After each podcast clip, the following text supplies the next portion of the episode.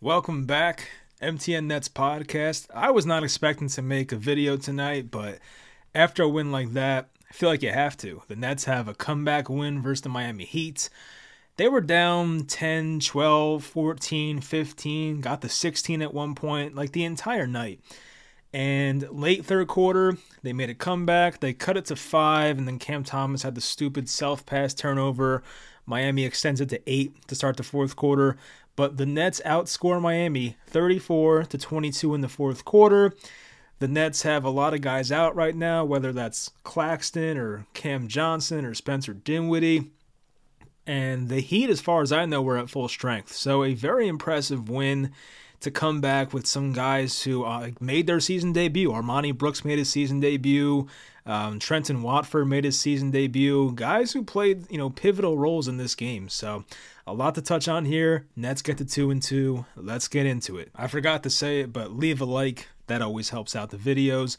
But anyway, so this it kind of got scary in the fourth quarter. I mean, there was that self pass by um, by Lonnie Walker that was not called. Now it did look like from the replay that Jimmy Butler may have hit it, but I don't think he did and Lonnie Walker got that self pass off to Dorian Finney Smith, and I believe that led to the Mikal Bridges layup right over Kyle Lowry at the end to pretty much put the game away. And of course, Tyler Herro made some big shots at the end to try and uh, keep the game alive. But let's just go through the fourth quarter at the end and see what went down because a lot of crazy shit went down there.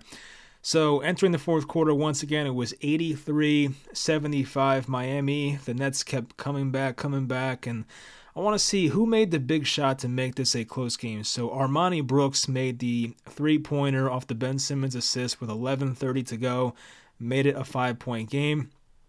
And then Armoni Brooks again made another three pointer to make it a five point game.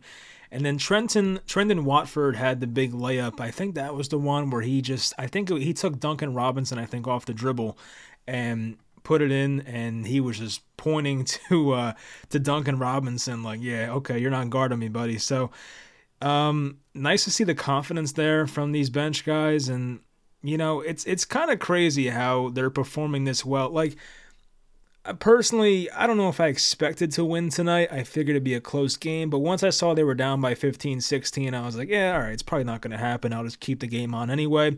But they found a way to get it done. And Jacque Vaughn came into the season with this like mindset of, oh, we're going to just out hustle teams. We're going to work harder than other teams. And that's how we're going to win. And I'm sitting there like, bro, this, this ain't college. You're not going to win like that in the NBA. And so far, I mean, yeah, we're two and two. Could very easily be 4 0, unfortunately. But, you know, so far it's working out. Like the Nets have kind of just outplayed teams. They have just played with more energy and yeah they make their mistakes obviously sometimes they're not playing too smart there were plenty of mistakes tonight um, even mistakes from previous games you know that i'm still thinking of but you know they're really winning these games just based on out hustling guys and, and making big shots too big shots is a big thing like i feel like every time they need a big shot royce o'neale is just there Royce made that one three pointer. I'm trying to find where the hell this was, but Royce O'Neale made that one three pointer, I think, to tie the game. Um, no, it's to go up by two. So Royce O'Neale made that uh, one three pointer from the left wing to go up 92 90. Even um, Dorian Finney Smith made a big three pointer from the corner to go up seven. And of course, you know, Miami, they found their way back and they cut the game to four points at one point, but the Nets were able to close this one out with some help from Mikal Bridges going four for four at the line to close the game. Another thing that bothers me about this team in crunch time is that I feel like Mikal Bridges and Cam Johnson have such a hard time just getting the ball in these clutch situations. I feel like they just can't get away from their guy. You feel like you have Ben Simmons on top of the key or Royce O'Neale holding the ball, and they're clearly trying to get it to Cam Thomas or Mikal Bridges, and like they just can't break free from their guy. It's very annoying. So, you know, hopefully that gets better, but that's just like the small, minuscule things that I'm not too too worried about. I still am worried about this team closing games. This was tough. I felt like because in the past it was so easy to just have Kyrie just dribble around people and get to the line, but you know, this team was very close to having an eight second violation against them. They had to call a timeout to avoid that. So, you know, having that clutch ball handler situation, like that type of stuff, kind of gets me a little worried about this team, but still, I mean, hopefully it doesn't come back to bite them in the end. I'm sure there will be a game or two this year where that happens, but we'll see when we get there. But anyway, got to go through specific guys in this game, and we'll start from the top. Dorian Finney Smith, 30 minutes, 6 of 10, 3 of 5 from 3. He was somehow a minus 20, which doesn't make sense. How the hell was DFS a minus 20? I felt like he was so good tonight. And speaking of so good tonight, the Nets bench was so good tonight. I want to see how many bench points we had. And keep in mind, this isn't just bench points. This is like bottom of the bench points. Like these, we're, we're missing three starters once again. Um, you know, two or three, whatever you want to call it. Is Dinwiddie a starter? I mean, technically Dinwiddie started on opening night, so I guess technically he's a starter. But um, trying to see where the hell are the bench points. Apparently the Nets bench had 51 tonight. That's from Billy Reinhardt on X, Twitter, X, whatever you want to call it.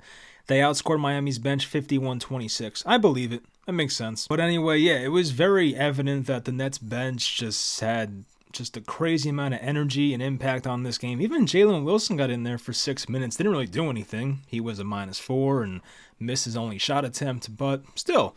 Um, Day'Ron played a bit. He was a plus 15, so I'll take that. Seven rebounds and 13 minutes. Not bad. Anyway, getting distracted. Dorian Finney Smith, nice game, even though the plus minus was shit. I feel like he had a good game overall. Uh, Royce O'Neale, he was a minus three, but he was two of six, two of five from three, seven rebounds. He had five assists, two steals, one block. I feel like Royce was good tonight. I feel like Royce will make a play, play or two every game that pisses me off. But I feel like, I feel like tonight he was pretty solid. I can't complain about Royce O'Neale. He made the big shot once again. And it seems like in every situation where the Nets need a big three, he's just there. So he plays a lot in crunch time. And obviously Jacque Vaughn loves him and trusts him, and he'll be out there. So like to see him make some big shots. Um, Mikal Bridges was 7 of 16, 2 of 7. He had 7 rebounds, 5 assists, which was the same line as uh, as Royce O'Neale with the uh, rebounds and assist. He did have one steal, did have two turnovers. I think one of, yeah, one of his turnovers was just dumb trying to split the defense in the first quarter, maybe early second quarter, and it led to like a heat fast break for an easy layup or a dunk, but you know, based on the foul shots, he was five of five at the line. Mikal had some big free throws. He had that really nice and one put back in the fourth quarter. It kind of reminded me of that Celtics play in the playoffs, the Game Six Derrick White, where he came out of nowhere and, of course, sent the uh, series to Game Seven. It was like similar situation, not similar situation, but like same basket, same side of the floor. And I feel like Mikal Bridges just came out of nowhere, had the put back and one, so that was big for momentum. Um, ben Simmons played 34 minutes, and he played, you know, late in the fourth quarter, played to close the, uh, close out the game, which I feel like we don't see every game. I feel like Ben Simmons has been on the bench for some of these late game situations, which, you know, he has a limited offensive game, so it makes sense. Only four points tonight, but I think he was really effective. He had 11 rebounds, five assists, did have four turnovers, but you had to watch the game to realize what Ben Simmons was doing. And his defense, especially in the final like five minutes, was so damn good. Like giving just Bam Adebayo trouble, um, giving some ball handlers trouble, getting some tough rebounds. Like he was good at that stuff. So I, I feel like without Ben tonight, they probably don't win. So yeah, maybe it wasn't the best offensive output from Simmons, and he did miss a layup or a putback that he definitely should have made. And he tried to do an alley oop all in one motion, and he bricked the hell out of it. So he probably should have just came down with it and you know gathered himself and hopefully dunked it. So those parts of his game sucked tonight, but I feel like defensive impact and overall impact and pushing the tempo and all that stuff he was good at. So I feel like Ben was a positive tonight. He did miss his only two foul shots, but I do like to see him get to the line. Cam Thomas, by far, and I mean by far, had his worst game of the year. Did play 34 minutes. I like to see that. Of course, with Dinwiddie out, he's going to play more minutes, but he was 4 of 19, 2 of 7 from 3. He had did have 3 steals, that's nice, but did have 4 turnovers. Um, just a tough time getting to his spots in this game. I feel like the Heat definitely had an emphasis on trying to not let him take over the game and that's good by them because Cam Thomas has taken over pretty much every game so far this year. So they had a game plan of don't let Cam Thomas beat us.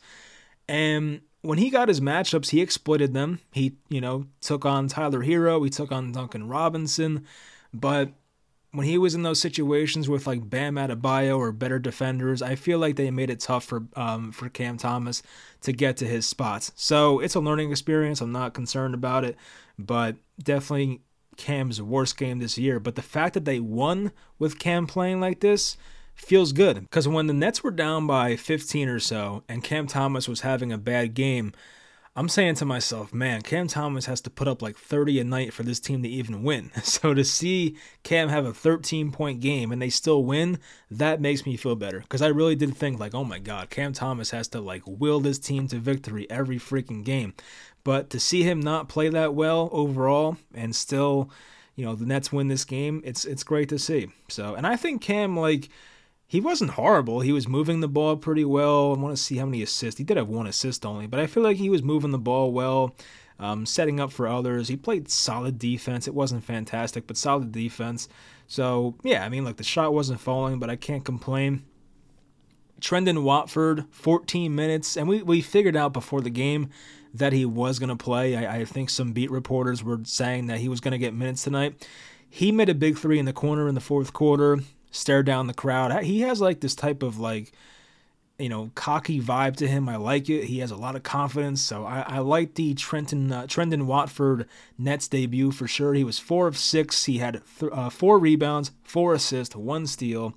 Did have one turnover. He was a plus 19, which was not the best on the team, but very good. That, that was second best on the team. So he looked great. I mean, just a guy who we know has a pretty good floater, can take it to the rim a decent jump shot. You know, he can knock down a corner three if you need him to, which is the shot he made from the left corner. So we'll see what kind of minutes he gets going forward. And I do think with some of the injuries we have, and I don't think Cam Thomas is back anytime soon. It seems like Claxton's not back this weekend. We'll see, hopefully. But um, Dinwiddie seems more day to day, so maybe he's back. But you know they might need Trenton Watford for the Bulls and Celtics games coming up. Jalen Wilson, not much to say there. Day'Ron Sharpe, as I talked about before, had some impressive rebounds. He had seven rebounds. He had one steal. He was a plus 15, so like not the biggest game from Day'Ron Sharpe, but I feel like for the 13 minutes he played he was pretty useful. It definitely wasn't like a negative. There was one play where he just couldn't grab the ball and it was pissing me off, but he finally got it because it was like you know getting to like that um, you know late stage of the fourth quarter, and I'm like, grab the ball, please grab the ball. So he finally did. So yeah, not a bad performance from Day'Ron Sharpe, but you know you would think with Claxton out they would play him more minutes, but that's just not how it's been flowing so far. And I feel like Jacque Vaughn's done a good job of kind of feeling out the game and knowing who to play. Um, definitely couldn't say that the first couple of games because of Cam Thomas not coming back early enough. But in terms of like Day'Ron Sharpe's minutes, I feel like Jacque Vaughn's done a good job of that, especially since Claxton's been out. This man, Armoni Brooks, was probably like low key the player of the game. 16 minutes. He was 6 of 7 from the field, 5 of 6 from 3. He had 2 rebounds. He had no assists because he does not pass the ball. Um, he was a plus 30, had 17 points. Now, I'll admit, I was not too familiar with his game coming into the year. When we signed him, I watched some highlights for five minutes. I'm like, all right, yeah, nice shooter. But when I watched him in the preseason, I was like, huh, he has a really nice looking jump shot. Like you can tell some guys just have a smooth looking jumper. And Armoni Brooks just had great lift. I feel like his jump shot in preseason was always going in.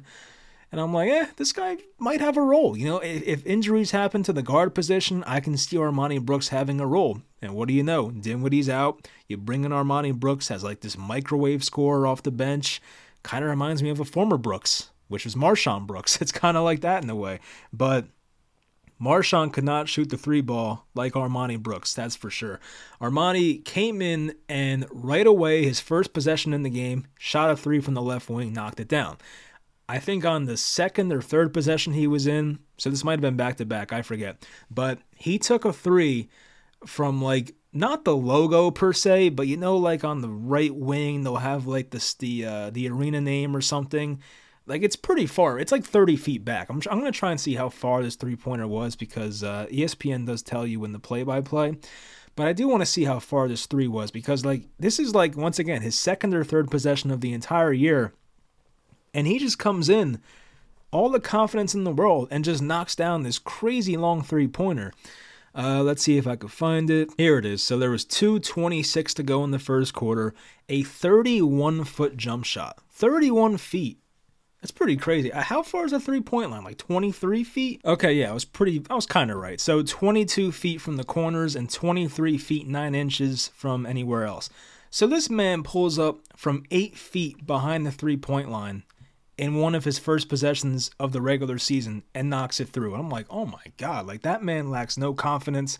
And you can tell that in preseason too. He was not afraid to get shots up, which I like. We need guys that score on this team. So we'll see what kind of minutes he gets going forward. But if he plays like that, you know, he's undeniable. You, you got to play him. If he's making shots at that kind of level, you have to play him. There's no doubt about it. Um, Lonnie Walker played 25 minutes. I continue to be impressed. I mean, there may have been a couple possessions where I didn't like what he was doing, but I think for the most part, Lonnie was pretty effective. Four of nine from the field, one of four from three, went to the line and got 11 free throws, knocked down eight of them. He had four assists, he had three steals, he was a plus 15, had 17 points overall, which was tied for second most with Armoni Brooks. So, yeah, I was pretty happy with uh, Lonnie Walker. He's been a good signing so far and I think I saw someone on Twitter. I think it was, um, you know, Brooklyn Nets 85. I think said this how like Lonnie Walker is so much better than like the Patty Mills types and the Seth Curry types, and like not to throw shade at those guys, but we've watched them the past couple years, and I feel like what Lonnie Walker brings is so much more than what those guys would bring because Seth Curry, he was just a catch and shoot guy. He would rarely shoot off the dribble sometimes, and Patty Mills, same thing, just catch and shoot guy. But they offered like nothing else. So to get a guy like Lonnie Walker who has more size and better on defense and is better with the ball in his hands and can be a better playmaker, create his own shot, and still knock down his shot at a pretty high level. To get that on your team is great to have. So Lonnie Walker seems like a great signing so far. I'm not sure why he was not signed for more by other NBA teams, but you know, I feel like Sean Marks is always in his bag when the Nets are in these situations where they need to fill out the roster with guys that are just, you know, unproven and you know, didn't succeed in their first destinations. I feel like Sean Marks is just great at that. And it's funny because the couple off seasons where we needed Marks in the championship window, he was terrible. But any other year, it feels like Sean Marks is just great at finding these guys that are just kind of like, you know, just not heavily pursued by um, by other teams. So great job by Sean Marks this offseason. It's looking great so far. I believe the Nets broadcast also brought up how the Nets have had four straight games of over 20 fast break points. They had 24 tonight and that was the most the Nets have had in a row since 2003. They were showing highlights of like Jason Kidd and Kerry Kittles and all those guys.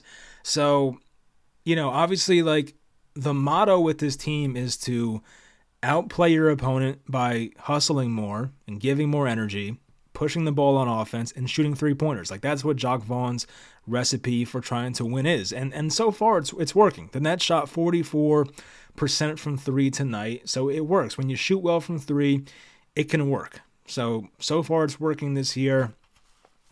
Free throw wise, they shot 73%, had 26 attempts. I mean, the Heat only had 18, so I'll take that. They out rebounded Miami by one, and I do believe the Nets have out rebounded uh, their opponent in every game this year, which is kind of weird because this is a small team. As I mentioned, Day'Ron Sharpe, who's like the only natural center left on this team with Claxton out, he only played 13 minutes. So, how they keep out rebounding opponents, I don't know. We'll probably get a slap to the face with that on Saturday when we play Boston because they have a big team with Porzingis and Horford and, and Tatum, even. Like, they have a big team.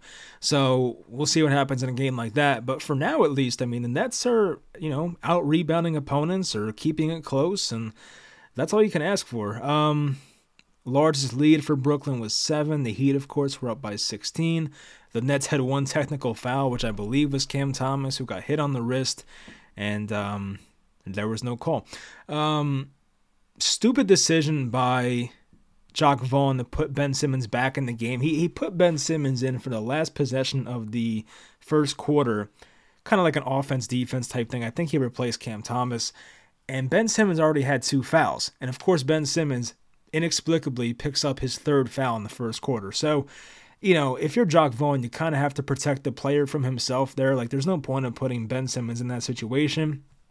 Ben had five fouls from like since early in the fourth quarter, and he didn't pick up his last foul, which was nice to see. Him and Bam kind of got into it, and Bam almost got a foul on him at the end.